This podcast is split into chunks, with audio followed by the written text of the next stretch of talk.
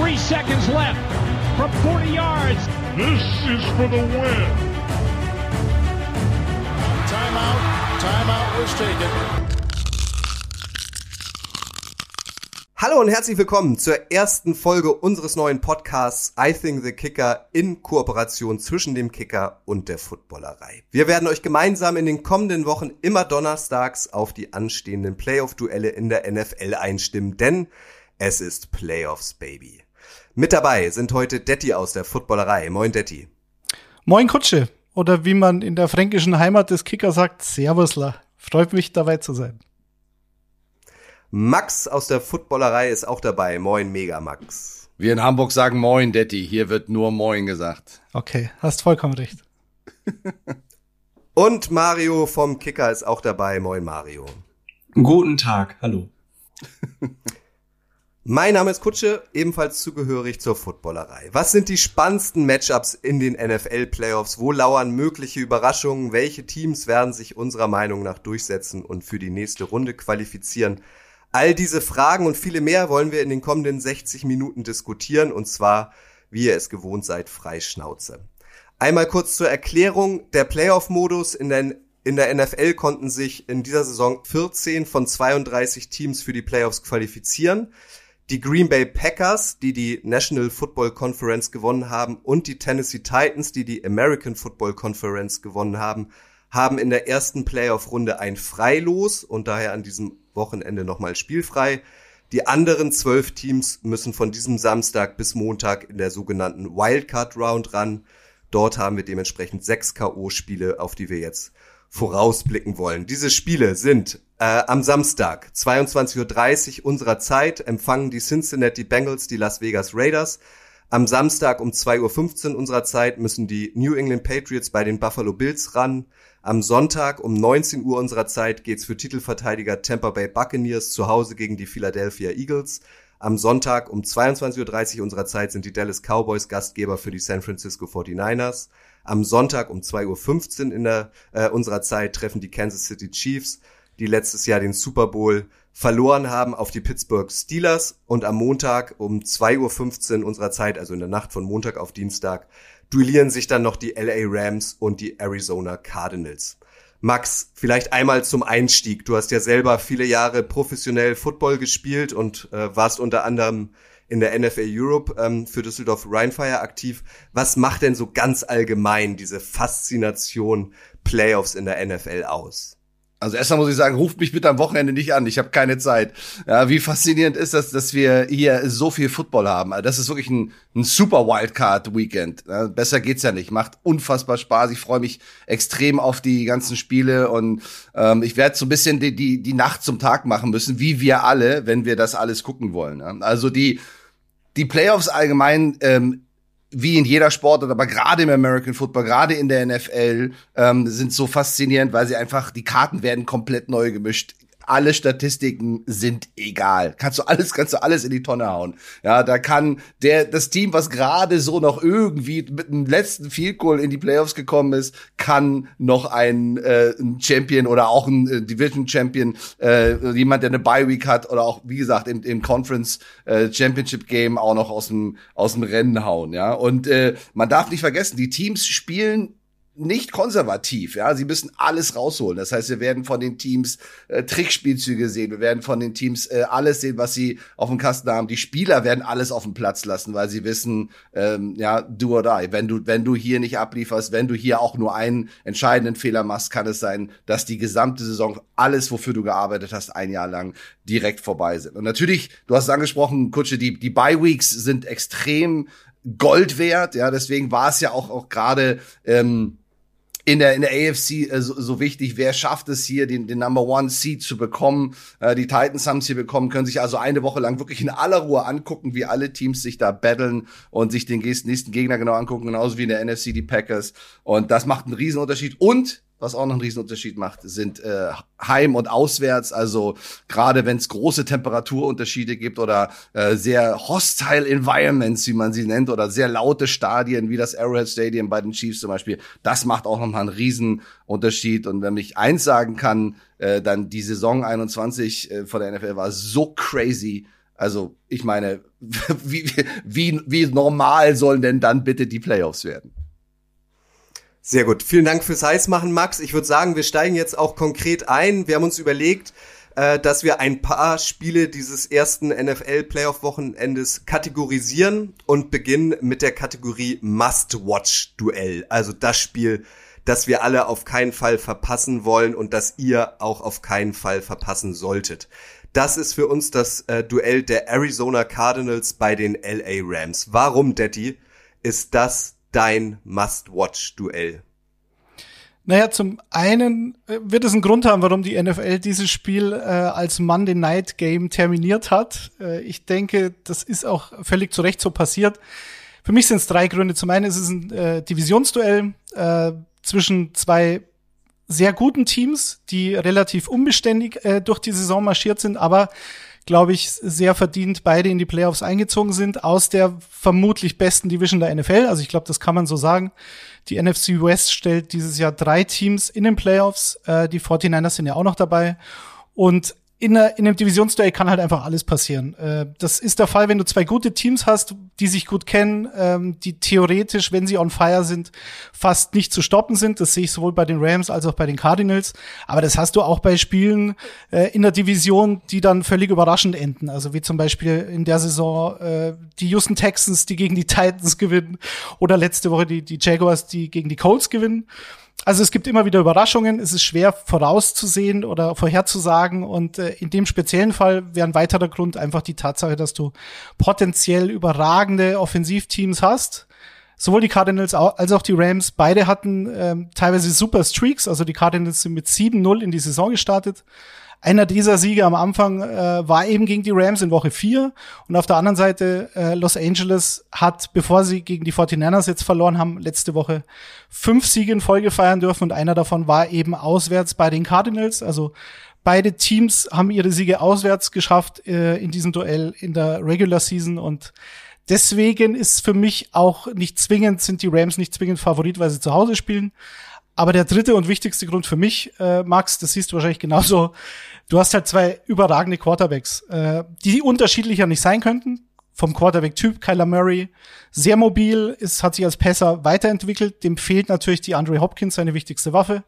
Aber ich glaube, das Defizit kann er ganz gut kompensieren, wenn er dann selbst die Beine in die Hand nimmt. Und auf der anderen Seite hast du Matthew Stafford, der eigentlich statistisch eine super Saison gespielt hat, aber dann natürlich immer wieder so Brainfarts äh, im Repertoire hat, wie jetzt letzte Woche gegen die forty-niners zu Hause.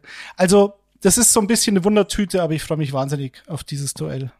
Wird top. Ja, kann ich nur, kann ich nur unterschreiben. Also es wird, wird ein wahnsinniges Duell. Und ich, das ist auch genau das, was ich vorhin gesagt habe. Also wenn du jetzt überlegst, Kyler Murray, ja, der, dem fehlt die Top-Anspielstation, da hast du vollkommen recht, äh, Detti, mit DeAndre Hopkins, aber was kann er denn extrem gut? Er kann extrem gut mit dem Ball selber laufen, das heißt, wenn er seine Anspielstation nicht hat oder wenn die Defense Coverage spielt, wie man so schön sagt, und wenig Druck ist, dann, dann läuft er halt los und das wird er auch gerade in den Playoffs, gerade in solchen Spielen mehr machen als in der Regular Season, ja, also da gehst du natürlich in der Regular Season nicht ganz so hohes Risiko, weil jedes Mal, wenn der Quarterback selber läuft, gehen natürlich auch beim Trainer die Alarmglocken an, aber das sind in solchen in solchen Spielen ähm, wirst du diese Dinge sehen, auch von äh, den Stärken, die die Mannschaften haben, die werden sie bis aufs Äußerste ähm, ausspielen und ich bin auch bei dir mit Stafford, das äh, ist eigentlich total gut, aber irgendwie gibt's immer wieder die ein oder andere Situation, äh, wo man so ein bisschen die Augenbrauen hochzieht. Mario, ich darf Detti diese Frage nicht stellen, weil er ist großer äh, Matthew Stafford-Fan und er sagt dann immer, wenn er den Spielen, wenn er den Spielen sieht, äh, schwillt ihm das Hörnchen sozusagen. Ähm, wie blickst du denn auf dieses Duell? Kyler Murray gegen Matthew Stafford, alter Hase gegen Jungspund. Jetzt habe ich natürlich letztes Jahr oder die letzten Jahre sehr viel Carson Wentz gesehen und äh, neige in den letzten Wochen dazu, äh, Stafford so ein bisschen den inneren Carson zu bescheinigen. Ähm, da waren teilweise Würfe dabei, wo ich mich frage, also ach, war der Kollege das Geld wert? Ähm, auf der anderen Seite, wie Detti das auch gesagt hat, also natürlich ist er an einem, ja ich würde sagen, an einem normalen Tag auch einer der besseren Quarterbacks, nur war das diese Saison teilweise so eine Achterbahnfahrt, ähm, wo dann Interceptions dazu kamen, wo man sich wirklich fragt, was was was sollte das jetzt, wo warst du gerade mit deinem Kopf? Ähm, ja, aber an einem guten Tag oder in einem normalen Spiel sehe ich ihn schon eher äh, über, über Kyler Murray, äh, trotz der fehlenden Mobilität, ähm, weil ich sehe es ein bisschen anders als, als Daddy und Max. Ähm, also ich finde, das, das, das wirkte ohne, ohne Hopkins bei den Cardinals schon, schon sehr gehemmt. Und ich weiß nicht, ob der, ob, ähm, ob Kyler Murray das durch seine, durch seine Beine, sag ich mal, alleine kompensieren kann. Ähm, ich finde, da fehlt einfach so ein großer Punkt. Einer der, ja, kann man sicher darüber diskutieren, Top drei Receiver der N F L. Ähm, wenn der fehlt, ja gut, zeig mir mal einen Quarterback, der das einfach so wegstecken kann. Man muss an dieser Stelle einmal sagen, ähm, Mario supportet die Philadelphia Eagles, ähm, deswegen auch der Hinweis äh, zu Carson Wentz, und deswegen freuen wir uns jetzt schon darauf, Mario, Oi. wenn wir äh, später in dieser Folge über den Auftritt der Eagles beim Titelverteidiger sprechen. Mal sehen, ähm, wie weit deiner Meinung nach die Reise der Eagles geht. Äh, das einmal nur kurz zur Erklärung. Jetzt haben wir sehr viel über die Offensiven gesprochen, Max. Äh, es gibt aber natürlich auch äh, die Defensiv-Unit beim American Football. Wen siehst du denn da im Vorteil im Vergleich zwischen den Cardinals und den Rams? Ja, was beide Teams halt wirklich ausmacht, ist eine extrem starke Front, eine extrem starke Defense, Defensive Line. Natürlich gibt's auch überall ähm, mit Buda Baker und so weiter im Backfield auch, auch Highlights, brauchen wir gar nicht drüber reden, da, da könnten wir zig Namen nennen. Aber ich glaube, der, um sich so ein bisschen zu fokussieren, ist es halt die Defensive Line auf beiden Reihen und in beiden Reihen. Und da muss man ganz ehrlich sagen, wird's für die Rams eine harte Aufgabe, weil in dem Moment, wo sie ähm, in die Coverage gehen, in dem Moment, wo sie versuchen, die Anspielstationen von Kyler Murray wegzunehmen, muss die Defense-Line sehr, sehr diszipliniert sein. Also du kannst nicht einfach nur blind in den Pass-Rush gehen und äh, upfield rennen ähm, und dann gehen Gaps auf, die die wird Kyler Murray nehmen und das werden wir sehen, also das garantiere ich. Also der, der wird versuchen, jeden ähm, nötigen Third Down irgendwie, äh, ohne jetzt einen Pass zu riskieren zu müssen, in einer engen Coverage versuchen, auch versuchen selber zu gehen. Und da wird eine große Aufgabe auf der auf Von Miller und, und Co. und äh, Donalds liegen in, bei den Rams, die einfach Gas geben müssen, um äh, ihn da zu halten. Danach, auf der anderen Seite hast du natürlich die die Cardinals und die Cardinals müssen ähm, ja äh, äh, einfach wirklich Druck aufbauen. Die müssen gerade in der Front also richtig Gas geben in der Defensive Line und äh, wenn du da Stafford unter Druck setzt und ihn einfach auch in seinem Gesicht auftauchst und er ähm, sich nicht wohlfühlt in der Pocket, äh, dann kannst du ihn dazu zwingen, dass er nämlich genau diese Würfe macht, äh, wo auch der ein oder andere ähm, Pick raus entsteht. entstehen kann, die eine oder andere Deception daraus entstehen kann. Während wir hier miteinander sprechen, haben wir auch ein Bild laufen. Ich frage mich gerade, Max, hast du tatsächlich immer noch einen Tannenbaum da bei dir stehen? Sehe ich da immer noch Tannenbaumkugeln? Nein, wie, wie kannst du das, äh, wie kannst du das sagen? Okay. Ja, ja, ich habe es noch Sehr nicht gut. geschafft. Ich habe es noch nicht geschafft, den leider äh, zu äh, abzubauen. Aber es ist ganz oben auf meiner Liste, ganz oben. Dann wird es natürlich mit Beginn der Playoffs jetzt sicherlich passieren. Ja, jetzt, jetzt, wo du wieder Zeit hast. Jetzt ja, habe genau. ich richtig Zeit. Ey. Für, mich Daddy, sieht das, ähm, für mich sieht das aber aus wie eine Route. So, ich weiß nicht, ob es den Krampus gibt im Norden. Kann ich jetzt nicht. Ja, ja, der ist ein guter Freund von mir. Guter Freund von mir ist Coach Schuhan. Und du bist dann Nikolaus. Daddy, ähm, okay. Daddy Max hat äh, den Namen äh, Von Miller äh, genannt. Das muss man, glaube ich, an dieser Stelle auch nochmal sagen. Äh, die Rams äh, haben wirklich in der Sch- äh, Luxusabteilung geshoppt, personalmäßig in den vergangenen Wochen. Haben halt den angesprochenen Von Miller, einen Starverteidiger der Broncos, geholt. Haben unter anderem Odell Beckham Junior, einen Star-Receiver, geholt.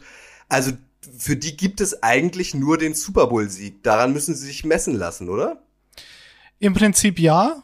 Sie haben ja auch ihre ihre Zukunft verkauft sozusagen, also was was Draft-Picks in den nächsten Jahren anbetrifft, aber das ist nicht erst seit heute so, das ist so eine Tradition unter Sean McVay. Da kommt relativ wenig junges Talent und wenn du relativ wenig Draft-Picks hast, dann musst du dich halt auf dem auf dem Markt bedienen und das ist dann meistens relativ teuer. Sie können sich's momentan leisten. Ich glaube, es ist völlig klar, dass für die Rams der Super Bowl zählt, zumindest die Teilnahme, und wenn sie drin sind, würden sie gern äh, gewinnen mit Sean McVay, weil verloren haben sie ihn ja bei dem bei dem ersten Auftritt vor ein paar Jahren. Aber ähm, vom Talent, wie Max schon sagt, wird für mich sehr interessant, ob die Rams mit Aaron Donald, Von Miller und Leonard Floyd, also dieses Trio, ähm, bei dem auch Von Miller mittlerweile in Fahrt gekommen ist, also der hat fünf, sechs in den letzten vier Spielen ja. für die Rams gemacht. Donald ist sowieso äh, eine Konstante und Leonard Floyd wird gern unterschätzt. Und ob sie eben, wie Max sagt, schaffen, Murray zu containen oder äh, ob, ob die Cardinals so einen völlig anderen Ansatz wählen, das ist ja in den Playoffs auch gern mal genommen, dass du sagst, okay, wir werden jetzt auf einmal lauflastiger und versuchen, äh, James Conner und, und Edmonds zu featuren. Problem ist nur, dass beide momentan ein bisschen angeschlagen sind. Also ich bin sehr gespannt und es würde mich nicht überraschen, wenn wir Dinge in den Playoffs sehen, mit denen wir nicht rechnen. Gut, Mario, komm, wir wollen ja auch tippen, dann hau doch mal raus. Die Cardinals ähm, bei den Rams zu Gast, unser Must-Watch. Wer setzt sich durch? Möchtest du ein Ergebnis oder eine Tendenz? Das kannst du dir aussuchen. Wir sind ja völlig frei in dem, was wir okay. tun. Okay, dann gehe ich mit einem dreißig zu dreiundzwanzig für die Rams. In Ordnung. Max? Ja, ich bin auch m, bei den Rams, allerdings ein bisschen knapper. Ich bin so beim achtundzwanzig zu vierundzwanzig für die Rams. Tetti? Ich mache da einen Shootout raus. Allein, also ich, wir haben ja vor ein paar Tagen oder sind gerade dabei mit der Footballerei, die, die Playoff-Brackets zu tippen. Max und ich waren schon soweit. Und ich will das in den Playoffs, ich will das tippen, was ich gern selbst sehen würde. Deswegen tippe ich ein vierunddreißig zu einunddreißig Sensationsspiel von mir aus in der Verlängerung für die Rams, weil ich Matthew Stafford einfach einen tiefen Playoff-Run gönne. Und ich hoffe, dass, dass mir Chandler Jones bei der Geschichte nicht in die Quere kommt. Aber das kann passieren. Möchte, das kann möchte, passieren. Ich möchte einen Shootout, ja. Hattest du ein Ergebnis genannt? vierunddreißig zu einunddreißig Wird aber okay. sowieso nicht so kommen. Also das ist Daddy, klar. Daddy, mal ganz kurz. Ähm, sind alle sind alle fit bei den Cardinals? Also sehen wir auch äh, vielleicht sogar J J. Also der hat sich ja schon von der Injury Reserve, glaube ich, äh, ist ja schon runter, ne? Aber hat noch sich noch geschont. Kommt der jetzt? Naja. Also ich sag mal so, ich, ich erwarte jetzt nicht viel in dem Spiel von J J Watt, selbst wenn er aktiv sein sollte, aber der Typ, wenn er halt nur ein paar Snaps spielt, das wird dann so ein Boost nochmal für diese Defense und wenn er auf dem Platz steht, musst du ihn ja quasi doppeln, was dann das Leben für Chandler Jones und Konsorten wieder deutlich leichter macht. Marcus Golden spielt auch eine super Saison, die Jones und Golden haben zusammen über zwanzig sechs zustande gebracht, äh, ohne J J Watt den Großteil der Saison. Also ich bin gespannt, könnte ein X-Faktor sein, klar. Ja. Definitiv ich auch so. Ist vielleicht ein bisschen langweilig. Ihr könnt uns dann später auch äh, nach dem Wochenende über die sozialen Kanäle ähm, damit necken, damit aufziehen. Aber ich setze auch auf die Rams. Ähm, ich würde jetzt spontan, ich wusste nicht, dass wir hier auch konkrete Ergebnistipps machen, auf ein siebenundzwanzig zu siebzehn für die Rams tippen. Das, das ist einfach, weil, weil ungerade Zahlen schöner sind, ja, oder? Ja, einfach um, um, eine andere, um ein paar andere Zahlen zu nennen. Ja. Vielleicht also, ja Glück. Also wird's ein klarer Sieg für die Cardinals. Nächstes Spiel. Wahrscheinlich. Ja, wahrscheinlich. Definitiv wahrscheinlich. Werden die Cardinals gewinnen. Ja, keine Frage. Dann lasst uns gleich alle auf die Bucks tippen, bitte. Ja, okay. Sowieso. Nur alles klar, Mario. Dann machen wir das. Die nächste Kategorie, die wir haben, haben wir Favoritensturz genannt. Passt ja auch wunderbar zu Icing the Kicker. Und zwar haben wir uns da das Duell der San Francisco forty-niners bei den Dallas Cowboys ausgesucht. Ein Duell zweier Teams mit großer Tradition, beide schon fünfmal den Super Bowl gewonnen. Die forty-niners hatten den großen Joe Montana. Die Cowboys werden als Americas Team bezeichnet. Also das ist wirklich ähm, ja N F L-Playoffs pur. Äh, man muss dazu sagen, die Cowboys haben ihre Division gewonnen, die äh, forty-niners nicht. Die Cowboys gelten äh, als Favorit. Äh, für uns äh, steckt da aber trotzdem Favoritensturzpotenzial drin. Mario, wie beurteilst du im Vorwege dieses Duell der beiden Teams? Ja, so ein bisschen vorsichtig, wie du es gerade schon anmoderiert hast, ne? Also es ist irgendwie, ja, die Cowboys sind auf dem Papier äh, der Favorit auf jeden Fall und das sind sie auch, ne? Also jetzt auch nicht nur auf dem Papier, aber trotzdem werde ich da das Gefühl nicht los, dass das doch eher, ja, sagen wir mal so fünfundfünfzig, fünfundvierzig in Richtung Dallas geht vielleicht. Ähm, Ich glaube, in der A F C hatte man das, hatte man das vor dem letzten Regular Season Spieltag so ein bisschen bei den Colts gesagt, so nobody wants to play the Colts. Jetzt haben sie es nicht geschafft in die Playoffs. Äh, da werden wir vielleicht später nochmal drüber sprechen. Ähm, hm. Und ich glaube, in der N F C trifft das eben auf die Niners zu, ja, weil Sie haben jetzt sieben der letzten äh, neun Spiele in der Regular Season gewonnen, darunter zweimal gegen die Rams. Ähm, natürlich das ähm, letzte Spiel haben wir wahrscheinlich alle noch vor Augen, nach null zu siebzehn Rückstand. Also das war schon ein Ausrufezeichen. Äh, es hat natürlich auch irgendwie alle Facetten dieses Teams gezeigt, ne? Ähm, so ein ja, Horrorstart, weil du im Prinzip nie weißt, was für einen Jimmy du bekommst. Ähm, wenn er... Äh, Äh, off-Pocket kannst du es ungefähr vergessen, dann äh, da kommt gar nichts mehr bei rum. Ähm, äh, auf die kurze Distanz fühlt er sich dann doch eher wohl, und wenn der Druck nicht so da ist, dann dann dann ist das schon einfach der der vielleicht sogar der perfekte Game Manager. Aber sobald da ein bisschen mehr sein muss, ja, ne, dann, also es gibt schon einen Grund, warum die Niners im Draft äh, Trey Lance oder für Trey Lance sogar hochgetradet sind. Ähm, Ja, aber auf der anderen Seite, äh, du hast eben mit mit äh, mit George Kittle, mit Brandon Ayuk und äh, Deebo Samuel hast du Waffen, die sowas von schwer auszurechnen sind. Gerade Deebo Samuel.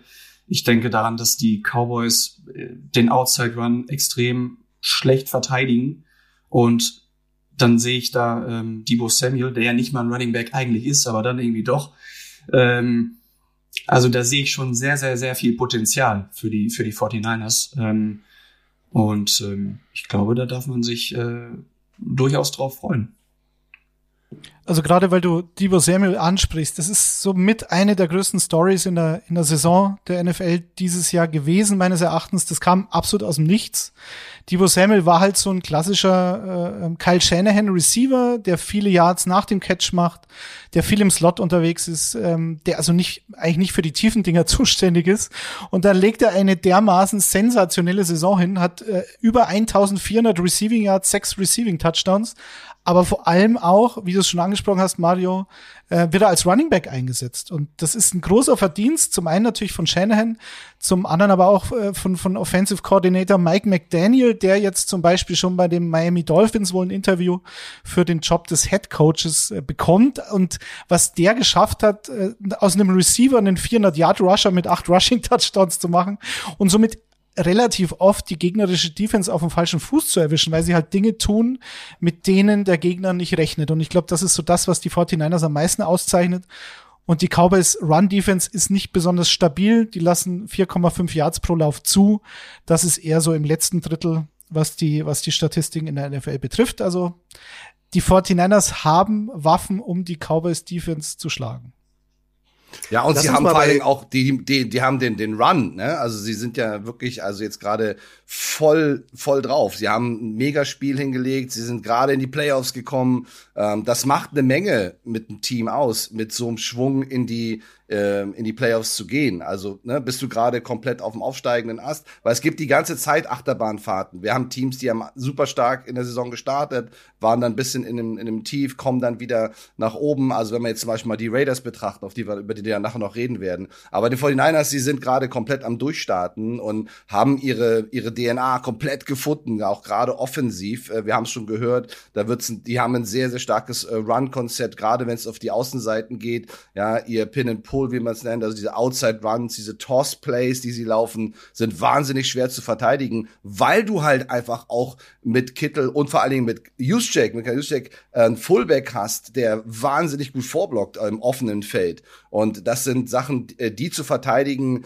in der Geschwindigkeit und mit der Aggressivität, wie sie das spielen. Kittle blockt sich ja auch, blockt ja auch wie ein Wahnsinniger äh, da draußen. Das ist, glaube ich, eine ganz große und schwierige Aufgabe für die Cowboys. Aber wir nehmen ja auch regelmäßig, Coach Juan und ich nehmen regelmäßig auch ähm, die Spielzüge auseinander. Und da haben wir natürlich immer mal wieder auch Spielzüge von den forty-niners dabei. Besonders im Passing-Game sind sie ähm, wahnsinnig kreativ im Sinne von, wir bauen einen Spielzug auf und wissen genau, wenn wir den so und so ausführen, dann wird derjenige dann da frei sein. Und dann ist es oft auch so, dass der Receiver wirklich ohne Bedrängnis einen Ball fangen kann, besonders in der Red Zone, und dann praktisch in die Endzone spaziert. Also da sind ähm, Mike McDaniel und Kyle Shanahan extrem kreativ. Das hast du angesprochen, Detti. Und das wird schwer für die für die Cowboys. Die Cowboys würde ich allerdings auch überhaupt nicht unterschätzen. Also wir haben da äh, mit Parsons, äh, mit Diggs, wir haben da, wir haben da Spieler, die können Spiele wirklich alleine entscheiden. Und äh,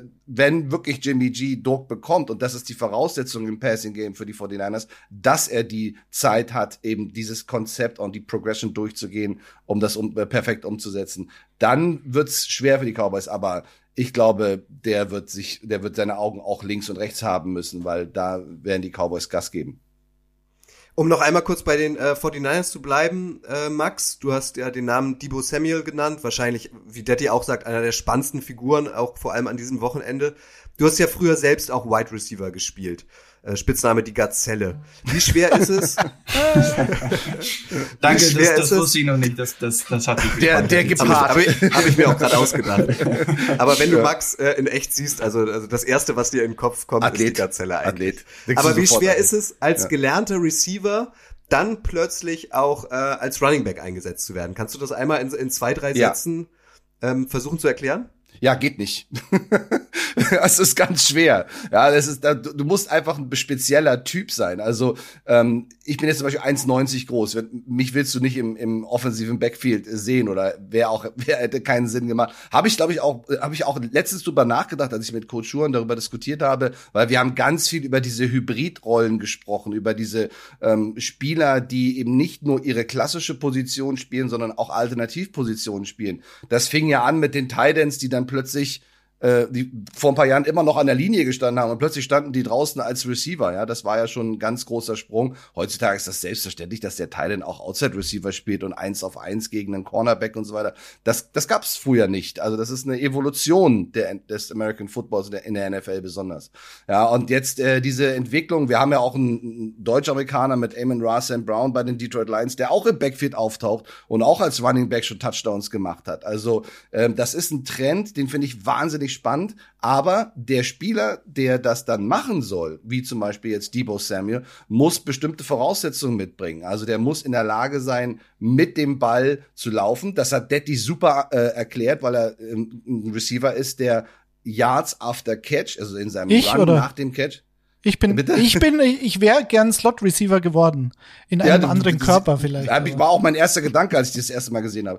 Ähm, nein, also das, das ist auf jeden Fall, das ist auf jeden Fall etwas, äh, was du haben musst. Du musst in der Lage sein, mit dem Ball gefährlich zu sein, also dann äh, auch entsprechend Blocks lesen zu können, beweglich zu sein, äh, agil zu sein, äh, auch mal sich zu trauen, ein, ein enges Gap zu nehmen und nicht nur outside zu rennen. Also das sind alles Faktoren, die musst du mitbringen, sonst, äh, sonst wird das nichts. Aber ich, ich bin äh, unglaublich gespannt darauf, weil er hat ja nicht nur Receiver gespielt und nicht nur Running Back gespielt, sondern plötzlich hat er ja auch in Anführungsstrichen Quarterback gespielt und hat auch den Ball geworfen. Ich habe nur, bevor wir die Dallas Cowboys vergessen, ich habe äh, nur noch mal so, so als Idee, weil ich habe die Cowboys in den Super Bowl getippt, also muss ich muss ich sie jetzt mal ein bisschen hochloben.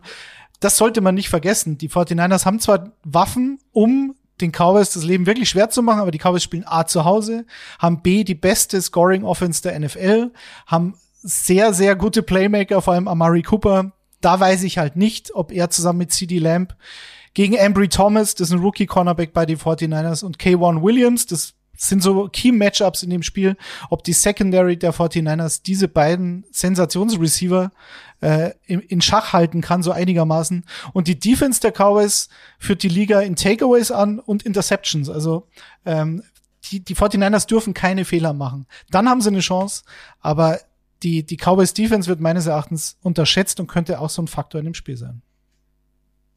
Mario, es hat sich jetzt irgendwie so durch Zufall ergeben, es tut mir fast ein bisschen leid, aber du bist jetzt unser, unser äh, erster Tipper immer. Ähm, ja, von mir aus. forty-niners, forty-niners Cowboys, hau einen raus. Okay, lass mich zwei Sekunden überlegen. Ähm, ich gehe mit einem fünfunddreißig zu vierundzwanzig für die Cowboys. So viel zum Thema Favoritensturz. Max?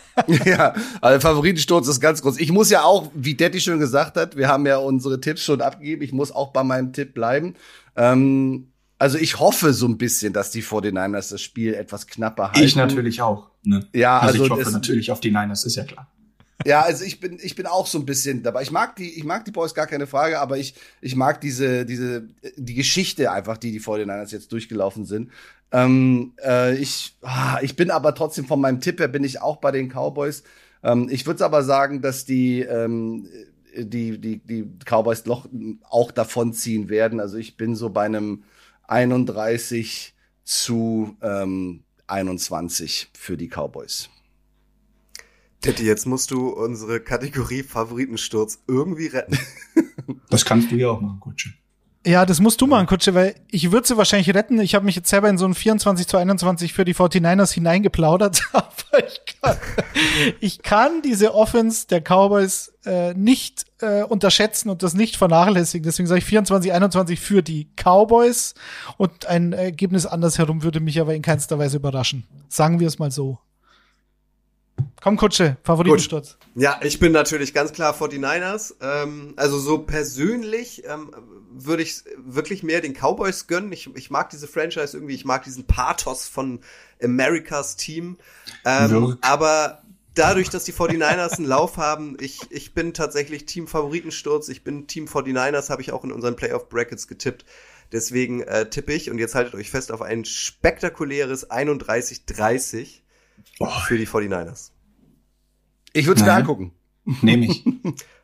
Mario hat gerade Mario hat gerade Wirk gesagt. Aber als Eagles-Fan muss er das ja. Ist ja logisch. Finde ich auch konsequent. Eben. Wir gucken uns das natürlich alle an. Die nächste Kategorie, die wir haben, ist die Kategorie Nailbiter. Aber bevor wir in die nächsten Spiele einsteigen, möchten wir an dieser Stelle einmal kurz Werbung machen. Wobei es eigentlich viel mehr ist als das, denn wir möchten Danke sagen an König Pilsner, ein langjähriger Partner der Footballerei, der glücklicherweise genauso viel Leidenschaft für American Football hat wie wir alle und uns dankenswerterweise auch in diesem neuen Podcast unterstützt. Richtig, Detti? Das ist vollkommen korrekt, Kutsche. Die Footballerei und Köpi, das gehört zusammen, das gehört zusammen wie Football und Bier, das gehört zusammen wie die N F L-Playoffs und ein ganzer Kühlschrank voll Bier, das ist einfach ein Klassiker. Ähm, meine Frau macht zwar schon Witze drüber, aber was willst du machen, Kutsche? Es gibt Dinge, die kann man einfach nicht trennen und sollte das auch nicht tun. Das passt zusammen wie King und Kutsche, das gehört zusammen. Endlich sind wir auch mal König. Ja, aus deinem Munde sowieso. Äh, als King Kutsche überrascht mich das nicht. Wer King Kutsche übrigens noch nicht kennt, der kann bei Spotify mal danach suchen. Ihr werdet überrascht sein. Äh, mittlerweile ist es übrigens so, dass meine Frau sich auch gern mal am Kühlschrank bedient und mit mir zusammen die N F L-Playoffs äh, schaut. Deswegen nicht aufgeben, steht da Tropfen, hüllt den Stein. Kutsche, das ist eine alte Bauernregel. Wem sage ich das? Kenn ich natürlich. Kenn ich natürlich. Also, bevor wir weitermachen, lasst uns einmal darauf anstoßen, dass jetzt endlich die geilste Zeit des Jahres, die fünfte Jahreszeit, die Playoffs in der N F L starten. Ähm, Playoffs, Baby. Danke, Köpi. Jam. Jam. So, wir haben es angekündigt. Äh, Nailbiter ist unsere nächste Kategorie. Äh, da haben wir uns entschieden, zwei Spiele reinzunehmen. Und zwar einmal der Auftritt der New England Patriots bei den Buffalo Bills und der Auftritt der Las Vegas Raiders bei den Bengals, Max. Ähm, man muss sagen, zum ersten Duell, das ist auch wieder ein Division-Duell, nämlich aus der A F C East. Die Patriots, äh, früher Serienmeister, nun aber schon in der zweiten Saison ähm, ohne Tom Brady. Und in dem anderen Spiel, Raiders, Bengals, ähm, ja, haben wir zwei Teams, die alles andere als Stammgäste in den Playoffs sind. Der letzte Playoff-Sieg der äh, Bengals datiert äh, aus neunzehnhundertneunzig. Äh, da warst sogar du schon geboren, Max. Und die Raiders sind erstmals seit seit zweitausendsechzehn wieder in den Playoffs. Warum äh, sind diese beiden Duelle für dich Nailbiter? Ja, also das, was du natürlich angesprochen hast, was wir ja schon mit der N F C West vorhin gehabt haben, ist eben dieses dieses Matchup äh, zwischen den New England Patriots und den Buffalo Bills. Also das waren, wer die Spiele gesehen hat in Woche dreizehn und Woche sechzehn, also besonders das Spiel in Woche dreizehn, dieses Wind-Tunnel-Game oder auch der Wind-Bowl, wie er genannt wird, ähm, wo also die äh, Patriots sich partout geweigert haben, den Ball zu werfen. Das was ich großartig fand. Ja, also die großartig fand. Ja, kannst du einen Handoff nach links machen? Pass auf, jetzt machen wir den Handoff nach rechts. Ähm, also es war, es war großartig. Also es hat, ich, ich feiere das total. Ja, also ich, ich liebe solche Extreme, ähm, weil du es halt einfach auch so selten siehst, muss man auch ganz klar sagen. Und wenn du dann auch noch so Defense spielst, äh, wie die äh, Patriots es gemacht haben, und das Spiel dann auch noch vierzehn zu zehn gewinnst, ich meine, was willst du mehr? Ähm, ähm, allerdings ist natürlich dann äh, drei Wochen später den Bills äh, die Revanche geglückt. Äh, sie haben dann das zweite Spiel in Woche sechzehn dreiunddreißig einundzwanzig gewonnen, und das ist äh, dann wiederum auch schon so ein kleines Ausrufezeichen gewesen. Aber, und das ist das große Aber, beide Teams haben ein Spiel gewonnen, wir kennen alle Bill Belichick. Und wenn der sich irgendwie was in den Kopf setzt, und besonders, wenn es gegen die Buffalo Bills geht, besonders, wenn es ähm, um dieses, ja, man muss schon sagen, wirklich äh, harte Duell zwischen diesen beiden Teams geht, und da ist auch nicht so viel Liebe drin, muss man auch dazu sagen, dann äh, wird der sich auf jeden Fall was einfallen lassen. Und äh, es wird aber darauf hinauslaufen, dass Mac Jones Äh, als Quarterback der New England Patriots muss ein wesentlich besseres Spiel machen, als das beim letzten Mal gemacht hat. Und äh, wenn man sich überlegt, was äh, Josh Allen gemacht hat, äh, über über dreihundert Yards geworfen, drei Touchdowns, hatte ein über ein hunderter Rating im Vergleich zu Mac Jones, der gerade mal die weniger als die Hälfte der Yards geworfen hat, zwei Interceptions und ein Rating von knapp über dreißig hatte. Also es steht und fällt mit der Performance äh, von Mac Jones. Der muss, äh, es wird nicht reichen, nur zu laufen, wobei das Laufspiel der Patriots sehr gut ist, und da freue ich mich natürlich auch immer, ähm, Jakob Johnson zu erwähnen als Fullback der Patriots, der, wenn er auf dem Platz ist, sehr, sehr gute Dinge macht, äh, hervorragende Blocks setzt und immer wieder. Stuttgarter Jung, muss ja, man mal sagen. Ja, absoluter, also, äh, also auch, auch ein, ein Bill Belichick, auch einer, der ihn in höchsten Tönen lobt und sagt, also, es ist einer, der sich vor seinen Augen, ähm, einer der besten Spieler, und der hat viele Spieler ausgebildet, mit am besten entwickelt hat, also den besten, größten Weg gegangen ist, äh, um dahin zu kommen, wo er jetzt ist. Und wenn er auf dem Platz ist, ist er ein Faktor. Er ist einfach ein Faktor, weil er es schafft, ähm, den entscheidenden Block zu setzen. Ja, für Harris und so weiter. Also das ist etwas, aber ich sehe auch sehr interessante Matchups im äh, Passing-Game. Also Stefan, Stefan Diggs äh, von den Bills gegen J C Jackson wird ein Kracher werden, aber auch Jacob umgekehrt, Jacoby Myers gegen Levi Wallace. Das sind die, genau die Matchups, auf die ich mich wahnsinnig freue. Ähm, und da gibt's, das wird, das wird richtig abgehen. Ähm, und wir wollen mal gucken, ob die Bills Offense nicht vielleicht ein bisschen auch aus der Saison gelernt hat, dass es schon Sinn macht, das ein oder andere Mal den Ball auch an Devin Singletary zu geben, das Laufspiel nicht ganz zu ignorieren. Denn das äh, hat mir eigentlich auch bei den Bills ganz gut gefallen und könnte auch ein entscheidender Faktor sein, um die Patriots zu schlagen.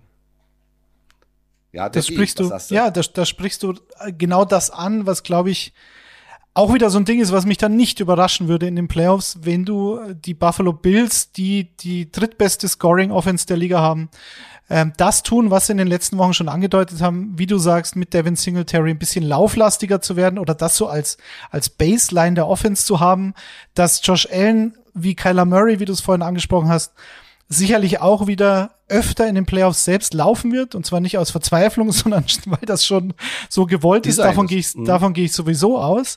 Aber ich glaube, die Bills haben zumindest mittlerweile die Möglichkeit, ähm, auf ihr Laufspiel zu setzen. Und äh, Singletary hat äh, in den letzten vier Spielen im Schnitt einundzwanzig Mal den Ball berührt und sechs Touchdowns erzielt durch die Luft oder auf dem Boden. Also das könnte ein absoluter X-Faktor sein, Devin Singletary. Äh, Mario, gefällt dir die die Offense der Bills? Mich haben sie nämlich seit diesem Spiel gegen die Buccaneers, da haben sie mich gehabt. Da habe ich gesagt, okay, jetzt bin ich wieder all in, weil ich fand die Bills am Anfang, dachte ich, okay, sie haben einen Rückschritt gemacht im Vergleich zum letzten Jahr. Aber gegen die Buccaneers waren sie einundzwanzig Punkte hinten zur Halbzeit und haben dann eine Aufholjagd gestartet. Josh Allen war sensationell und sie haben dann in der Verlängerung verloren, aber seitdem halt vier Spiele in Folge gewonnen. Bist du auf dem Bills-Train? Oder wie siehst du die Sache? Absolut, absolut. Auf dem Josh Allen Train sowieso. Ähm, wir hatten natürlich, glaube ich, also wenn ich mich jetzt nicht komplett irre, hatten wir natürlich den Schocker gegen die Jaguars, glaube ich, auch bei den Bills dieses Jahr. Ja, sechs zu drei, ja, glaube ich. Ähm, ja, das war natürlich auch... Die Jaguars verliert eh jeder. Also das, da könnt ihr euch schon mal dran gewöhnen. Also perspektivisch ja. verliert, verliert ihr alle gegen die Jaguars. Ja. Mhm. Nein, äh, aber... Ähm, Äh, neben, neben Singletary hast du, hast du ja auch ganz einfach Josh Allen, denn im letzten Saisondrittel wieder viel mehr rennt und das ja auch einfach brutal gut kann, ne? Und äh, ähm, da bin ich gespannt. Also Bill Belichick tut sich ja traditionell eher ein bisschen schwer gegen mobile Quarterbacks, und ähm, die Bills sind meiner Meinung nach einfach das viel bessere Team an an so vielen Stellen. Ne? Ähm, und deshalb, so sehr ich die Patriots schätze und so ungern ich auch äh, gegen Bill Belichick in irgendeiner Form tippe, äh, erst recht in den Playoffs. Ich meine, jetzt ist es das erste Mal, glaube ich, das erste Mal Playoffs äh, für die Patriots ohne Tom Brady seit neunundneunzig, wenn ich das richtig gelesen habe, ähm, sehe ich ähm, die Bills dann doch schon vorne. Ja, dann hau doch mal raus, Mario. Da sind wir ja schon beim Ergebnistipp. Wie geht's oh, habe ich mich quasi selbst äh, äh, anmoderiert. Ähm, lass mich überlegen. Ich gehe mit einem vierundzwanzig zu siebzehn. Ich bin immer ganz schön knapp. Es ist, glaube ich, bei mir immer ein One-Score-Game. Fast. Ähm, vierundzwanzig siebzehn Bills. Max? Ja, ich habe ja das äh, große Glück, dass ich dieses Spiel ähm, am Wochenende kommentieren darf für den N F L Game Pass mit dem Stefan Grothoff zusammen. Also ich bin super gespannt darauf, wie das ausgeht. Ich bin aber auch bei den Bills, ähm, wobei ähm, ich wirklich die, die gerade das defensive Backfield der, der Patriots äh, sehr schätze. Und die müssen halt aber auch ein Hammer-Spiel machen. Ähm, aber wenn äh, die Bills einfach äh, ihrer Linie treu bleiben und wie gesagt, das Running Game nicht vernachlässigen und Josh Allen abliefert und auch das ein oder andere Ding selber macht, könnte ich mir gut vorstellen, dass sie das dann doch sehr souverän durchziehen äh, können und bin bei einem achtundzwanzig siebzehn für die Bills. Mit unseren Kategorien, Jungs, läuft das hier super. Nailbiter, ja. Relativ souverän und so weiter. Es ist stark, wirklich stark, muss ich sagen. Komm, Daddy, ja. Du musst es hey, komm, es war ein One-Score-Game, ne? Also. Ja, du bist, bei dir ist alles fein, Mario. Ich guck jetzt Max böse an. Äh, Viel ich, Liebe für dich, Max. Ich, ich, ich beiß mir die Kniescheiben ab und sag einundzwanzig zu achtzehn. So eng wird's dann doch. Ich würde aber nicht ausschließen, dass die Bills dann zwischendrin mal höher führen und dann den Gang zurückschalten. Ist Ich hoffe, das Wetter spielt keine zu große Rolle. Das wäre meine einzige Hoffnung in dem Spiel. Es soll wohl schneien. Äh, beim Rückspiel äh, der Bills in Foxborough in der Saison, dass sie dann gewonnen haben und und Josh Allen sehr viele Yards aufgelegt hat. Da war das Wetter auch nicht besonders gut, aber es war halt, es gab halt keine Windböen. Und ich hoffe, das werden wir auch am äh, am Wochenende erleben. Also Schnee und Sieg der Bills. einundzwanzig achtzehn ist ja fast ein Tischtennis-Ergebnis. Na, siehst du. Jetzt sollten wir auch mal einen Kutsche, mach's, mach's, mach's noch knapper, komm. Ich mach zehn sieben. So, haltet euch fest. zehn sieben. zehn sieben. So ja, aufgrund der Wetterverhältnisse und so. Und also, das wird einfach kein Spektakel. Das aber dann für die Achtung, Patriots. Ein Nailbiter. Dann für die Patriots. Dann laufen nee, nee, sie nee, in den nee, Grund und Boden. Nee, nee, nee, nee, nee. nee. nee zehn sieben ähm, für die Bills. Ähm, das wird ein Spiel ähm, für Ähm, Defensivfans, glaube ich. ich. Ja, hoffe, aber die die die Patriots, die Patriots haben es noch in dem vierten Quarter mit eins dreißig auf der Uhr, haben noch die Chance, das Ding noch zu drehen und dann fummeln sie, weil es einfach natürlich so und dann ähm, kommt der Rookie vorbei. Quarterback, der vielleicht sogar ähm, Rookie Offensive Rookie of the Year wird, also wirklich stark gespielt hat bislang. Ähm, aber da merkt man dann doch nochmal, dass Playoffs sind, es geht um was. Die so. Reifeprüfung. Ne? Die Reifeprüfung, wer kennt sie nicht? Ein lieben Gruß an dieser Stelle an Dustin Hoffman. Ja, Filmpodcast. Ja. Können wir ja dann verlängern. War doch Dustin Hoffman, oder? Ja, ja, ja, ganz genau. Ja. Ganz genau.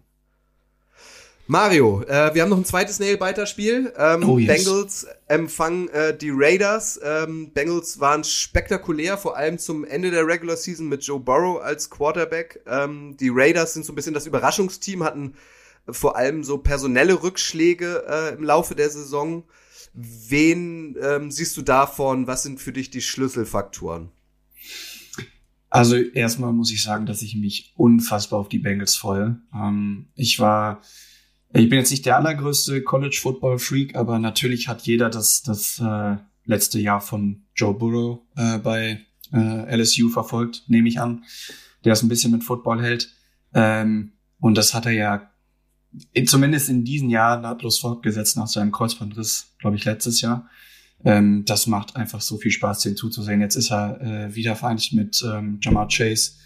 Und ähm, das hat ja schon so Vibes wie in Green Bay mit Davante Adams und Aaron Rodgers. Das ist ja quasi die zwei. Also wenn die einen Lauf haben, dann ist ja der Rest der Offense im Prinzip egal.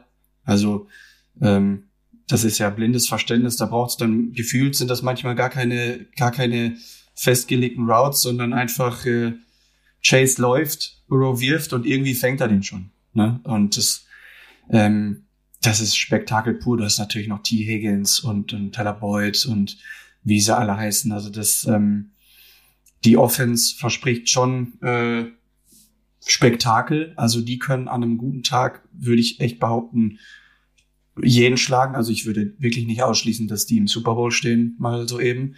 Wahrscheinlich fliegen sie jetzt gegen die Raiders raus.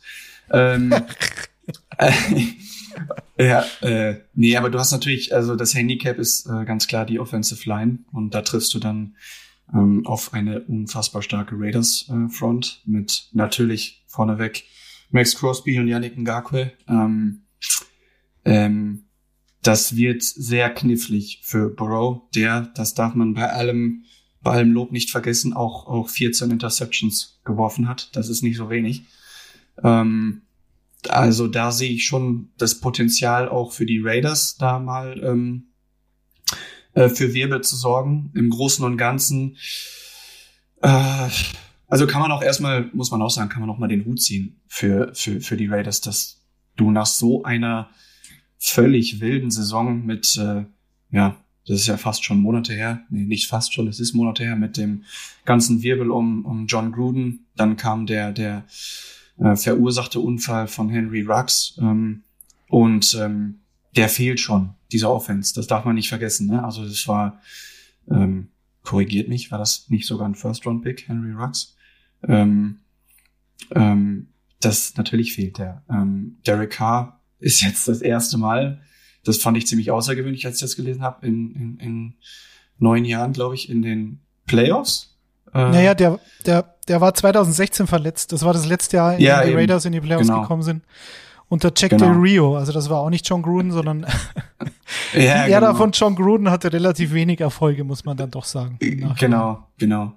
Ja, also Upset-Potenzial sehe ich, ja, ein bisschen, aber insgesamt machen mir die Bengals einfach zu viel Spaß und deswegen, äh, so parteiisch bin ich dann, hoffe ich auch, dass wir die noch vielleicht ein oder vielleicht auch zwei oder vielleicht auch drei Runden sehen. Wow. Oha. Also ich, ja. ich, ich sehe es ja, ich sehe es ja so wie du. Also ich bin ja, ich bin im Herzen, bin ich ja auch ein Bengale, bengalische Tiger, Gruß an Materia. Also äh, ich habe sie auf jeden Fall im Herzen, die Bengals, und es ist wirklich schwierig, ähm, weil sie halt schon so ewig kein Spiel mehr in den Playoffs gewonnen haben. Marvin Lewis ist nicht mehr da und Andy Dalton ist auch nicht mehr da. Das gibt einem so ein bisschen Hoffnung. neunzehnhunderteinundneunzig übrigens, ne? Genau. Da, da gab es noch keine S M S, habe ich letztens gelesen. Es wurde noch nie eine S M S. Es wurde noch nie eine S M S verschickt, ähm, die einen Sieg der Playoffs, äh, der Bengals in den Playoffs zum Inhalt hatte. Das muss man sich auf der Zunge zergehen lassen.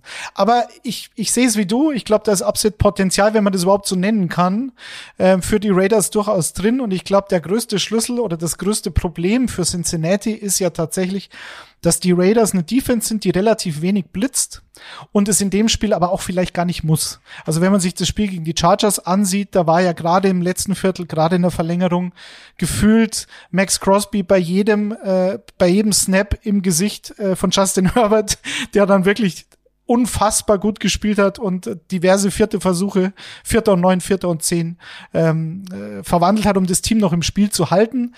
Aber die Defense der Raiders gefällt mir in den letzten Wochen ziemlich gut. Die lassen auch nur knapp zwanzig Punkte im Schnitt zu über diese letzten vier Wochen. Und ähm, die haben auf jeden Fall eine Chance, weil Ngakoue und Crosby gegen einen Quarterback, der so oft gesackt wurde in der N F L wie kein anderer, das könnte schon reichen, oder Max?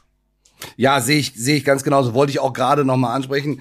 Joe Burrow, klar, in den letzten vier Spielen elf Touchdowns, keine Interception, das darf man auch nicht vergessen. Und in den letzten beiden Spielen fast tausend Yards geworfen, ja. Also, ist gigantisch, was, was sie machen mit acht Touchdowns, äh, in den letzten beiden Spielen. Und hat ja auch, äh, die meiste, die höchste Completion-Rate mit über siebzig Prozent, was wirklich gigantisch ist über eine gesamte Regular Season. Aber du hast es gerade angesprochen, das wäre auch mein, mein Zeigefinger gewesen, eben diese einundfünfzig Sacks, die ähm, auf dem im Papier stehen, und die kannst du auch nicht wegdiskutieren. Und gerade dieses Spiel gegen die Chargers, also ja, äh, Justin Herbert hat den Ball perfekt immer noch beim vierten Versuch äh, irgendwie weggemacht, aber es gab, äh, also in jedem in jedem Standbild, was du als Trading Card vielleicht von Justin Herbert benutzen möchtest, gibt's ein Fotobomb von Max Crosby, der so drei Zentimeter hinter ihm ist, ja. Also das ist, ja, das ist, das ist echt Wahnsinn, ähm, diese Pressures. Er hat ja zweiundachtzig Pressures, zwar in Anführungsstrichen nur acht sechs, aber der ist halt konstant da.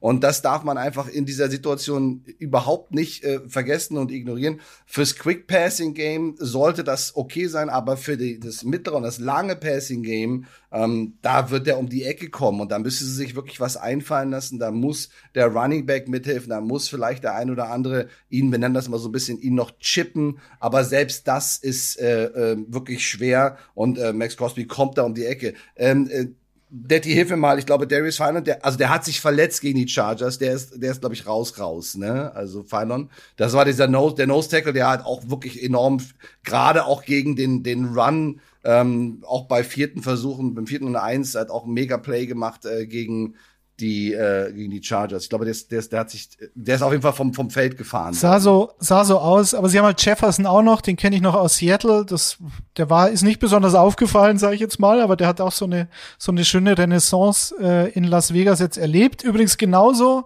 weil wir Max Crosby angesprochen haben, auch einer der unterschätzt oder meist unterschätzten Defensive Ends in der Liga ist für mich Trey Hendrickson von den Bengals, der, der kam als Free Agent aus New Orleans. Ja. Und ähm, da hatte ich mir damals gedacht, na ja, ob der das Geld wert ist, aber ist er tatsächlich. Und das ist halt auch ein Schlüssel, ob die Bengals Pressure machen können und ob die Raiders auf ihren heimlichen M V P Hunter Renfrow äh, zehn Bälle werfen äh, und und zwanzig Targets er bekommt. Und das kann dann auch schon reichen, um immer wieder das Feld runterzugehen. Guter ja, Mann, Hunter groß, Renfrow. Ja, ich bin ich bin ganz großer Fan von Hunter. Ist ja auch Specialist, also Return Specialist, der wirklich super. In dem sehe ich mich ist. Auch so vom Phänotyp, physisch. Ja, das ja. Das so mein, ja, ja, doch, meine das, Position. Das, ihr seid ist also, ne, also äh, Gunner Detti, das auf jeden Fall, das ist das sind das sind äh, das ganze kannst du in einem Atemzug durchraten, ne? Zay Jones macht auch ein gutes Spiel und Josh Jacobs ist auch irgendwie wieder aufgetaucht. Äh, man hat ja so ein bisschen das Gefühl, dass er nach der letzten Saison irgendwie ein bisschen bisschen untergegangen ist, aber ähm, kommt auch wieder, hat glaube ich hundertfünfundzwanzig Yards in zwei der letzten drei Spielen gemacht. Und wir dürfen nicht vergessen, auch wenn er kein großer Faktor war ähm, im Spiel gegen die Chargers, äh, Thailand Darren Waller. Und der kann so ein Spiel auch übernehmen, ja, für die, für die Raiders und kann halt einfach auch mal eben zwei oder drei Touchdowns machen und den Bengals wehtun.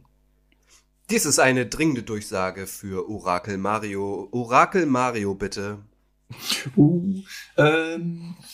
achtundzwanzig zu zwanzig für die Bengals. Wieder One Score. Mega Max. Ja, immer wenn man so hohe Ergebnisse erwartet, also gerade bei den Bengals, dann, dann kommt wirklich so ein siebzehn vierzehn raus. Ich sag siebzehn vierzehn für die Bengals. Ich befürchte das auch. Ich sage aber einunddreißig achtundzwanzig, weil ich will ja, ich will ja so tippen, wie ich es gerne hätte. Und das würde ich gerne sehen. Und richtig. Ich will kein siebzehn vierzehn ja, sehen. Und wenn siebzehn vierzehn ausgeht, befürchte ich, dass die Bengals verlieren. Oh. So, jetzt Kutsche. Nee, weiter. Ich bin, ja, ich bin auch bei den Bengals. Ähm, aber es wird äh, selbstverständlich ein sehr enges Spiel. Ähm, bis zum Ende sehr knapp, was natürlich für uns als T V-Konsumenten ein Traum ist. Äh, für mich geht es aus siebenundzwanzig fünfundzwanzig für die Bengals. Mhm. Wir sind uns sehr einig. Ich glaube, das wird sich im Verlaufe des Icing the Kicker Podcasts noch ändern. Äh, und vor allem wird sich dieser Trend jetzt, denke ich, fortsetzen, weil wir haben noch zwei Spiele, die auf dem Papier auf jeden Fall einen klaren Favoriten haben. Mario, du wirst das jetzt bei äh, Spiel fünf, das wir besprechen, natürlich ganz anders sehen als wir. Und ich bin auch gespannt auf dein Pamphlet auf die Philadelphia Eagles jetzt. Also wir sind beim Spiel, beim Auftritt der Eagles, ähm, beim Titelverteidiger, bei den Tampa Bay Buccaneers ähm, mit Tom Brady, der äh, mittlerweile zarte vierundvierzig ist und seine gefühlt beste Saison aller Zeiten spielt, äh, der seinen achten Super Bowl gewinnen kann. Warum, Mario, erklär's uns, warum wird er gleich in der ersten Runde, in der ersten Playoff-Runde von äh, Philadelphia ges- gestoppt? Oh, jetzt musste ich fast eine Stunde auf diese Frage warten. Oder überhaupt Zeit. äh, ähm, ja, also muss man jetzt auch nicht drum rumreden, ne? Äh, die, dass die, dass die Bucks hier klarer Favorit sind. Äh, auf der anderen Seite äh, fehlt denen dann jetzt mit Antonio Brown, ich glaube, das muss ich nicht nochmal ausführen. Äh, ist auch und, nicht gewünscht. Ja, danke. Und äh, Chris Godwin, da fehlen natürlich zwei zwei Receiver, die letztes Jahr im Super Bowl keine äh, zu kleine Rolle hatten äh, oder auch allgemein im, im Passspiel der, der Bucks. Und ähm, dazu war die sonst eigentlich sehr solide Run-Defense der Bucks jetzt in letzter Zeit auch nicht immer ganz so sattelfest. Äh, du hast mit äh, Lavonte David, ist glaube ich noch ein großes Fragezeichen. Das betrifft ja auch ähm, betrifft ja viele ähm, viele Spieler bei den bei den äh, Bucks, ähm, die noch fehlen. Äh, Devin White ist im, im, im, im Laufspiel jetzt auch nicht der disziplinierte disziplinierteste Linebacker. Und äh, das trifft dann natürlich auf die große Stärke der Eagles, ne? Die die O-Line und das Laufspiel. Ähm, du hast mit Jalen Hurts ähm, einen einen sehr, sehr, sehr mobilen Quarterback, der sich im Passspiel verbessert hat, aber auch nicht erheblich, aber halt im Laufspiel ziemlich unberechenbar ist. Ähm, ähm, dazu hast du vier Runningbacks, auf die du es aufteilen kannst. Ähm, Da ist schon die Möglichkeit, da besteht die Möglichkeit für Philadelphia, das Spiel, sagen wir mal, in die Länge zu ziehen. Also ich sehe die Chance, wenn die Eagles so, ähm, sagen wir mal, zwischen zwischen siebenunddreißig und zweiundvierzig Minuten den Ball besitzen, dann äh, dann sehe ich da schon die Möglichkeit, äh, irgendwie äh, den Bucks, äh, die Bucks nervös zu machen. Ähm, Aber das geht meiner Meinung nach nur über die Line und das Laufspiel. Ähm, und ähm, dann ziehen die Eagles auch natürlich wieder in den Super Bowl ein und werden alles wieder gewinnen und dann wird alles toll. Ich, ich, ich bin jetzt mal auf deiner Seite. Ich ziehe mir jetzt ein Eagles, Eagles-Trikot virtuell über und sage, Danke. Warum ich dir vollkommen zustimme. Die Eagles sind die beste Run-Offense der Liga, hast du gesagt. Die Eagles haben sieben der letzten zehn Spiele gewonnen und dieser, dieser Season-Ending-Loss gegen die Cowboys war quasi so ein, so ein Giveaway, da, also das mit der, der, der, der B-Mannschaft. Lass mich dir für die, für die Hater kurz dazwischengrätschen, was ja auch stimmt. Sie haben halt kein einziges gutes Team geschlagen in dieser Saison, ne? Also das waren. Nein, da kommen wir ja äh, danach muss, noch. Das muss man schon erwähnen, das muss man schon erwähnen. Dann kommen wir, das, das können jetzt, also Mario. Die Argumente für die Bucks, da haben wir genügend. Ich versuche jetzt noch, da direkt anzuschließen und, und mit dir auf den, auf den Zug zu springen. Lavonte David ist fraglich. Die Bucks haben eigentlich eine Top drei Lauf-Defense. Das ist kein, ist ein offenes Geheimnis. Haben aber fast fünf Yards pro Lauf über die letzten drei Spiele zugelassen und sind gegen mobile Quarterbacks wie zum Beispiel, äh, Josh Allen. In diesem Spiel, was ich angesprochen habe, das dann in die Overtime ging, hatte Josh Allen sehr viele äh, Rushing Yards oder auch Taysom Hill, sind also gegen mobile Quarterbacks anfällig und jetzt kommt's. Die Buccaneers lassen die zweitmeisten Catches von Running Backs zu in der ganzen N F L. Das sind hundertsiebzehn Stück. Also was mache ich? Ich mache R P Os, also ähm, diese Run-Pass-Option, lauf mit Jalen Hurts selbst oder lass ihn kurze Pässe auf die Running Backs werfen. Für mich so ein X-Faktor könnte Kenny Gainwell sein. Den hat man kaum gesehen in diesem Jahr, da war ich ein bisschen enttäuscht. Aber das wäre so ein Typ, der dir mit fünf bis zehn Catches richtig wehtun kann. Ähm, und wenn Darius Slay gegen Mike Evans ein Sensationsspiel macht, dann bleibt eigentlich nur noch Tom Brady und Gronk. Das wird wahrscheinlich auch reichen, aber das wäre jetzt so das Best-Case-Szenario für Philly. Max, ja, what halt say Tom you? Brady. Ja, natürlich. Also ich bin, ich bin, ich bin bei Mario. Also ich glaube, dass die, die einzige Chance, oder bei euch beiden muss ich ja jetzt sagen, ihr habt ja beide das Trikot gerade an, ähm, die einzige Chance für die Eagles ist äh, Possession, ja, Ball Possession, die Uhr zu kontrollieren, ähm, in lange Drives hinzulegen und einfach die Offense der Buccaneers gar nicht auf, so, so wenig wie möglich auf den Platz kommen zu lassen. Weil wenn die kommt, dann ähm, wird die abliefern, da bin ich mir relativ sicher. Und äh, du, ist, wenn du es aber die die Anzahl der Drives der Buccaneers reduzieren kannst oder sie auch noch mehr unter Druck setzen kannst, äh, dass sie abliefern müssen und zwar schnell abliefern müssen, dann hast du eine Chance. Ähm, allerdings ähm, muss man auch dazu sagen, ja, selbst wenn du viele Pässe auf die Running Backs zulässt, also es gibt ja immer dieses Bend-Don't-Break-Prinzip. Ich, ich sehe das größte Problem halt äh, bei Jalen Hurts, die tiefen Pässe, also die sind de facto, also korrigiert mich bitte, aber ich glaube, das, das, äh, da ist er einfach nicht besonders gut. So, was natürlich nicht nur an ihm liegt, worum wir nicht drüber reden. Das heißt, der Fokus oder sag mal die strategische Ausrichtung der Defense kann sich viel mehr auf das konzentrieren, was die Stärke der Eagles ist. Und da kann es natürlich auch dazu kommen, dass dein Gameplan, wir wollen lange Drives und wir wollen drei Yards hier und fünf Yards da und nochmal gerade beim dritten und eins den First Down machen, vielleicht auch den einen oder anderen vierten Down ausspielen, ähm, kann natürlich auch daneben gehen, kann kann natürlich auch nicht klappen. Also ich glaube, dass die Buccaneers, die werden defensiv, besonders defensiv heiß sein und die Offense, ja, wenn du sie nicht auf den Platz lässt, hast du eine Chance, aber wenn sie auf den Platz kommt, dann wird's klingeln. Wenn ich euch so angucke, also es könnte hier jetzt auch wirklich eine, eine Modeschau sein, so ein Laufsteg und so, deswegen würde ich euch jetzt einmal bitten, ähm, die Kleider zu wechseln und uns jetzt einmal zu erklären, ähm, warum denn ähm, die Tampa Bay Buccaneers eigentlich auch in den Playoffs stehen und äh, Titelverteidiger sind und Tom Brady haben. Also äh, was spricht denn eurer Meinung nach ähm, äh, für die Buccaneers? Also ich sag nur, eine Top zehn Offense und eine Top zehn Defense, was das Scoring betrifft. Und die Bucks haben, haben sieben der letzten acht Spiele gewonnen. Und Tom Brady hat noch eine Rechnung offen mit den Philadelphia Eagles. Genauso Nick wie Rob Gronkowski. Ich weiß aber trotzdem. Das, sowas vergisst man doch nicht, Mario. Das bleibt doch, der ja, Stachel stimmt. sitzt doch tief. Äh, und natürlich sind die klarer Favorit. Brauchen wir nicht drum rumreden. Ja. Gut, Mario. Dann hast, sag uns doch mal. Auch ähm, in, ja, Entschuldigung. Äh, nee, weiter, weiter. Macht gerne weiter. Nein, also, äh, zwangsläufig ähm, wird bei den Bucks ähm, gerade in den Playoffs die Combo Brady, Brady Gronk natürlich äh, knallen. Und ähm, da tun sich die Eagles durchaus auch schwer, ähm, Tight Ends zu verteidigen. Ähm, in dem Sinne, jetzt willst du wahrscheinlich einen Tipp von mir? Ja, ich möchte wissen, in welcher Höhe die Eagles gegen die Tampa Bay Buccaneers deiner Meinung nach. Also es ist völlig klar, dass ich jetzt auf die Eagles tippe, ist ja ganz klar. Ähm, vierundzwanzig zu einundzwanzig Philly. Let's go. Let's go. Fly, Eagles, fly. Ich sag siebenundzwanzig. Äh, Im im, im Brady-Sprech, let's fucking go. Entschuldigung, dass ich das im Podcast gesagt habe. Fucking, ich weiß nicht, ob man das sagen darf. Alles gut. Das schneiden wir alles raus. Das wird alles raus. Wir haben das eh. Wir haben das eh, ist erlaubt. Ich bitte darum.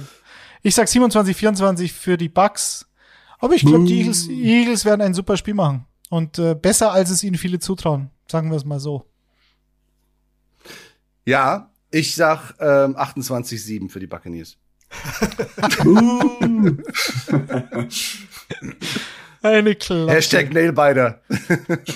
ja, also, ich glaube ich glaub auch tatsächlich, ähm, die Erwartungen außerhalb deines Kosmoses, äh, Mario, sind ja nicht so groß an die Eagles, aber ich würde da auch mit Detti reiten und sagen, ähm, dass sie ein besseres Spiel machen, als wir erwarten. Ich bin da aber auch eher bei Max. Also für mich kann das ist alles andere als ein klarer Sieg der Buccaneers gegen die Eagles. Also das das wäre ja schon fast eine Sensation. Deswegen bin ich bei einem dreißig zu zehn äh, für Tampa, ähm, aber auch nur, weil die Buccaneers dann hinten raus auch schon ein bisschen, bisschen Gas draus nehmen und ähm, das clever runterspielen. Das kann ja auch kein anderer besser als, als Tom Brady.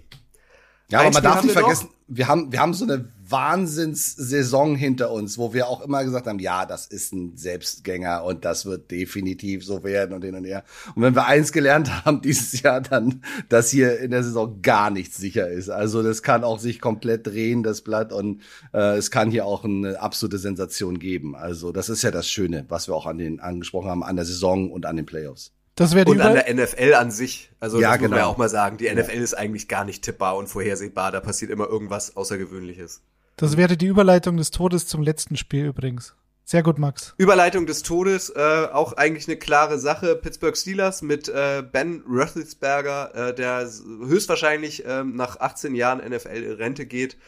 Eigentlich wurde schon davon ausgegangen, dass sein zweihundertneunundvierzigste Spiel vergangenes Wochenende äh, das letzte für die Steelers war. Jetzt darf er auch noch sein zweihundertfünfzigste machen. Die Steelers gastieren bei den Kansas City Chiefs. Max, wird das denn jetzt wirklich das letzte Spiel von Big Ben?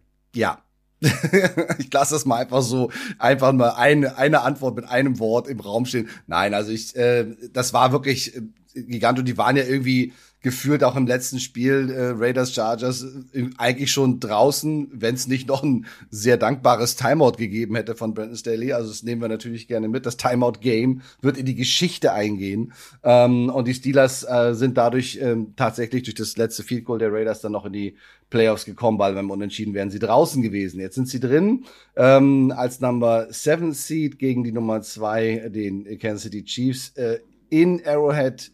Das wird sehr, sehr laut werden. Und ähm, ich, oh, also ich, ich hätte gerne die Chargers gesehen, muss ich, muss ich ganz ehrlich zugeben. Ich hätte gerne die Chargers gesehen, weil ich einfach, die, die Offense ist natürlich sehr viel attraktiver. Also dieses, dieses, diese, diese wirklich kurzen Pässe auf Najee Harris, die ewigen Handoffs, das, die vielen R P Os, die Wide Receiver Screens, die aber auch nicht so explodieren, dass man jetzt denkt, okay, alles klar, da wird großartig was passieren. Das wären wirklich wieder zwei Yards hier, drei Yards da, ein Dumper auf den Running Back über die Mitte, ein Checkdown über die Mitte, ähm, und also wirklich eine, eine Offense, die Ähm, anstrengend ist, die wehtut, die, die, wo man echt sagt, okay, äh, oh, bitte, come on. Und da ist die, die, die Defense der Chiefs wird heiß sein. Die sind, äh, die haben Probleme gehabt am Anfang der Saison, haben sich da aber super gefangen und haben sich auch äh, extrem heiß gemacht, heiß gespielt. Und da wird, glaube ich, auch einiges passieren auf der, auf der Seite, defensiven Seite der Chiefs. Aber worauf ich mich sehr freue, und das ist ganz klar, ist äh, die Defense der Steelers und äh, J J Watt. Also Das wird, das wird, glaube ich, ein sehr, sehr cooles Duell werden, wenn er auf die Jagd geht auf Patrick Mahomes und äh, ob er sozusagen seinen N F L Regular Season Record von zweiundzwanzig Komma fünf Sacks, ob er das in die Playoffs tragen kann und äh, wie sich das auswirkt auf das Timing von Mahomes ähm, und wie gesagt auch auf den Erfolg der Chiefs Offense. Ja, kann er, glaube ich, nicht übertragen. Also ich bin da bei dir, das wird sein letzter Auftritt. Ähm, was man vielleicht zu den Chiefs noch sagen kann, ähm, das ist ja auch, das ist nicht mehr nur Spektakel. Und das finde ich, das zeichnet sie aus. Ähm, Mahomes ist geduldiger geworden. Also das ist, ja, wenn man so will, ein bisschen kontrollierter. Können auch den Ball inzwischen sehr gut laufen, wenn sie wollen. Ähm, ähm, darunter leidet teilweise, wie ich gesagt habe, das Spektakel oder die, die Explosivität, äh, vielleicht für den, für den neutralen Zuschauer. Aber da brauchen wir gar nicht drum rumreden. Also, dass, äh, dass die Chiefs hier überhaupt spielen müssen, in Anführungszeichen, äh, ja, das ist äh, Joe Burrow zu verdanken vor zwei Wochen. Ähm, sonst hätten sie ja den Number One Seed gehabt. Ähm, ist jetzt ein bisschen kurioserweise bei den Titans. Äh, sprechen wir dann mit Sicherheit nächste Woche drüber. Ähm, aber, also, äh, sorry ähm, an alle Steelers-Fans, aber ich sehe nicht, Ich sehe keine einzige Möglichkeit, wie die dieses Spiel gewinnen wollen. Ich sehe auch wenig, Mario. Das muss ich sagen. Und ich habe wirklich lange überlegt, weil ich mir gedacht habe, okay, es muss doch Gründe für die Steelers geben. Und es sind mir echt wenig eingefallen. Der größte Grund wäre tatsächlich das, was, was Big Ben in einem Interview gestern gesagt hat. Ähm, wir, wir, wir müssten oder wir dürften eigentlich gar nicht hier sein und keiner erwartet das von uns, also äh, gehen wir ins Spiel und haben Spaß. So. Und wenn das Talent, was die Steelers ja immer noch haben, wenn da wirklich jeder absolut auf äh, am Limit performt, T J Watt, Cam Hayward, ähm, Akello Witherspoon war für mich so eine totale Überraschung auf Cornerback, den haben sie von der Straße geholt, äh, weil ihn weil ihn die Seahawks, glaube ich, gecuttet haben, hat super gespielt, auch letzte Woche gegen die Ravens, Minka Fitzpatrick, okay, also die Defense hat Talent und in der Offensive muss halt Najee Harris wieder so ein Spiel machen, ähm, wie, wie er es dann gegen Ende der Saison auch gezeigt hat. Ähm, er ist zwar auch ein bisschen angeschlagen, aber schauen wir mal. Und die Chiefs Defense, da haben wir wieder diese Receptions, die Catches von gegnerischen Running Backs. Da sind sie auch ähm, nicht besonders gut. Also das könnte ein Mittel sein, was die Steelers ja sowieso gern spielen. Pässe auf ihre Running Backs und vor allem Najee Harris zu werfen. Pat Freiermuth muss ein X-Faktor sein. Und äh, ansonsten, keine Ahnung, Deontay Johnson, Chase Claypool. Also auch in der Offense ist ja durchaus Talent vorhanden. Aber wie Mario schon gesagt hat, der größte Grund für die Chiefs ist halt diese Geschichte, dass Patrick Mahomes nicht mehr so viel riskiert wie zu Beginn der Saison. Und wenn sie das Spiel äh, und geduldiger ist und wenn sie das Spiel gegen Cincinnati nicht verlieren, dann haben sie zehn Siege am Stück und gehen so in die Playoffs. Und das ist schon ähm, Das ist schon Pfund, das muss man schon sagen. Und die Steelers-Defense, das spricht auch noch leider gegen Pittsburgh, ähm, ist, glaube ich, die zweit- oder drittschlechteste Verteidigung gegen den Lauf, was aufgrund der Historie der Steelers überraschend ist. Aber die sind neben den Texans und den Chargers die einzige Defense, die zweitausend Rushing Yards zugelassen haben.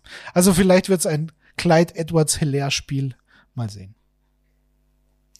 Ringfrei zu Tipprunde sechs in der ersten Ausgabe des Icing the Kicker Podcasts. Mario, wie geht denn dieses Spiel deiner Meinung nach aus?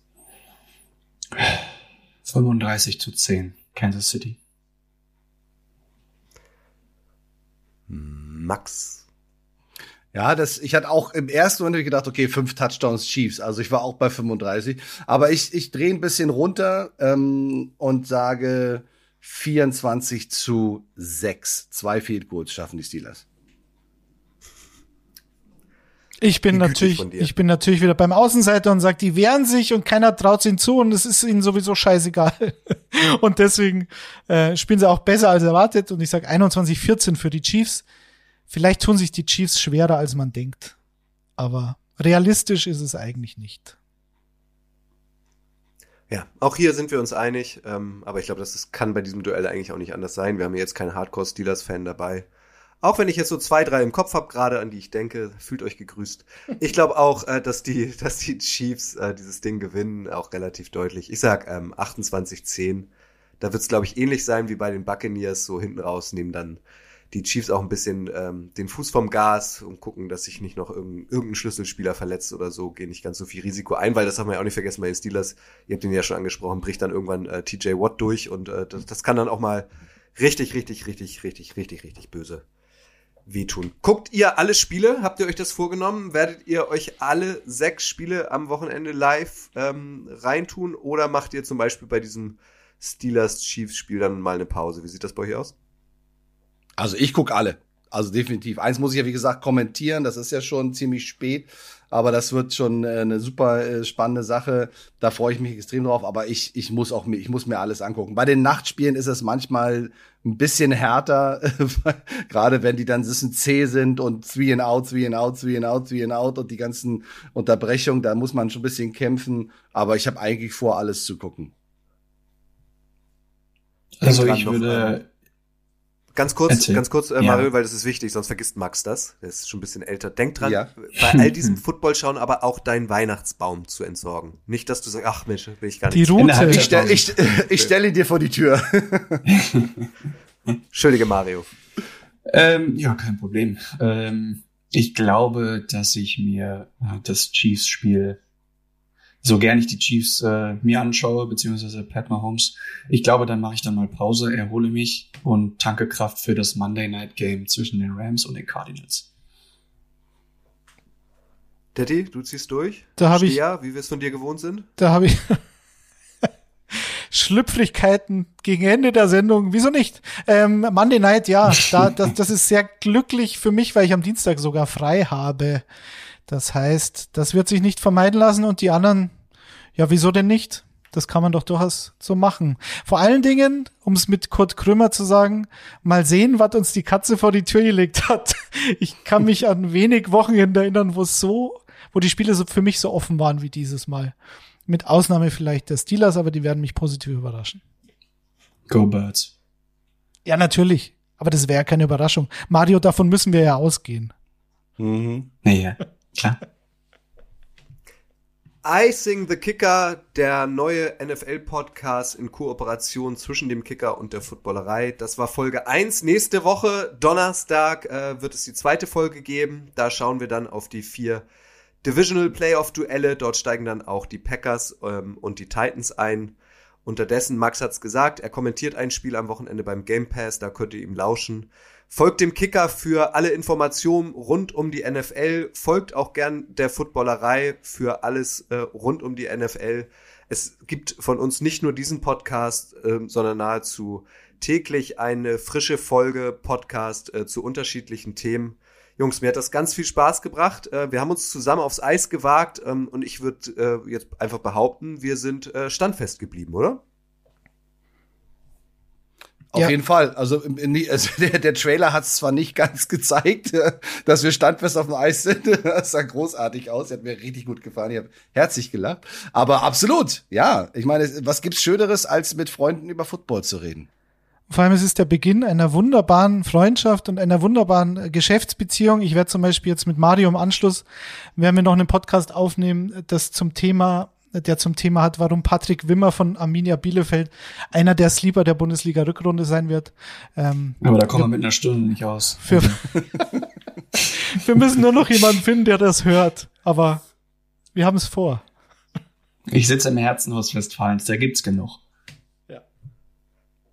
Wenn euch gefällt, was wir hier machen, drückt gerne auf den Abon- äh, Abonnieren-Knopf, äh, äh, gebt uns, vergebt Sterne an uns bei dem Podcast-Dealer eures Vertrauens, äh, das freut uns sehr, gebt uns Feedback, äh, wie es euch bislang gefehlt, äh, gefällt, gefehlt auch gut, äh, gefällt über die sozialen Kanäle.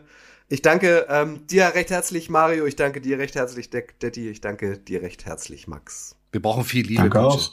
Wir brauchen viel Liebe. Gebt, gebt uns Liebe. Liebe. Ganz viel Liebe auch an euch da draußen. Viel, viel Vergnügen am Wochenende äh, zum Start der N F L-Playoffs. Ähm, und ihr wisst, das Allerwichtigste ist aber, bleibt gesund. Ciao. Tschüss. Ciao, ciao. Ciao.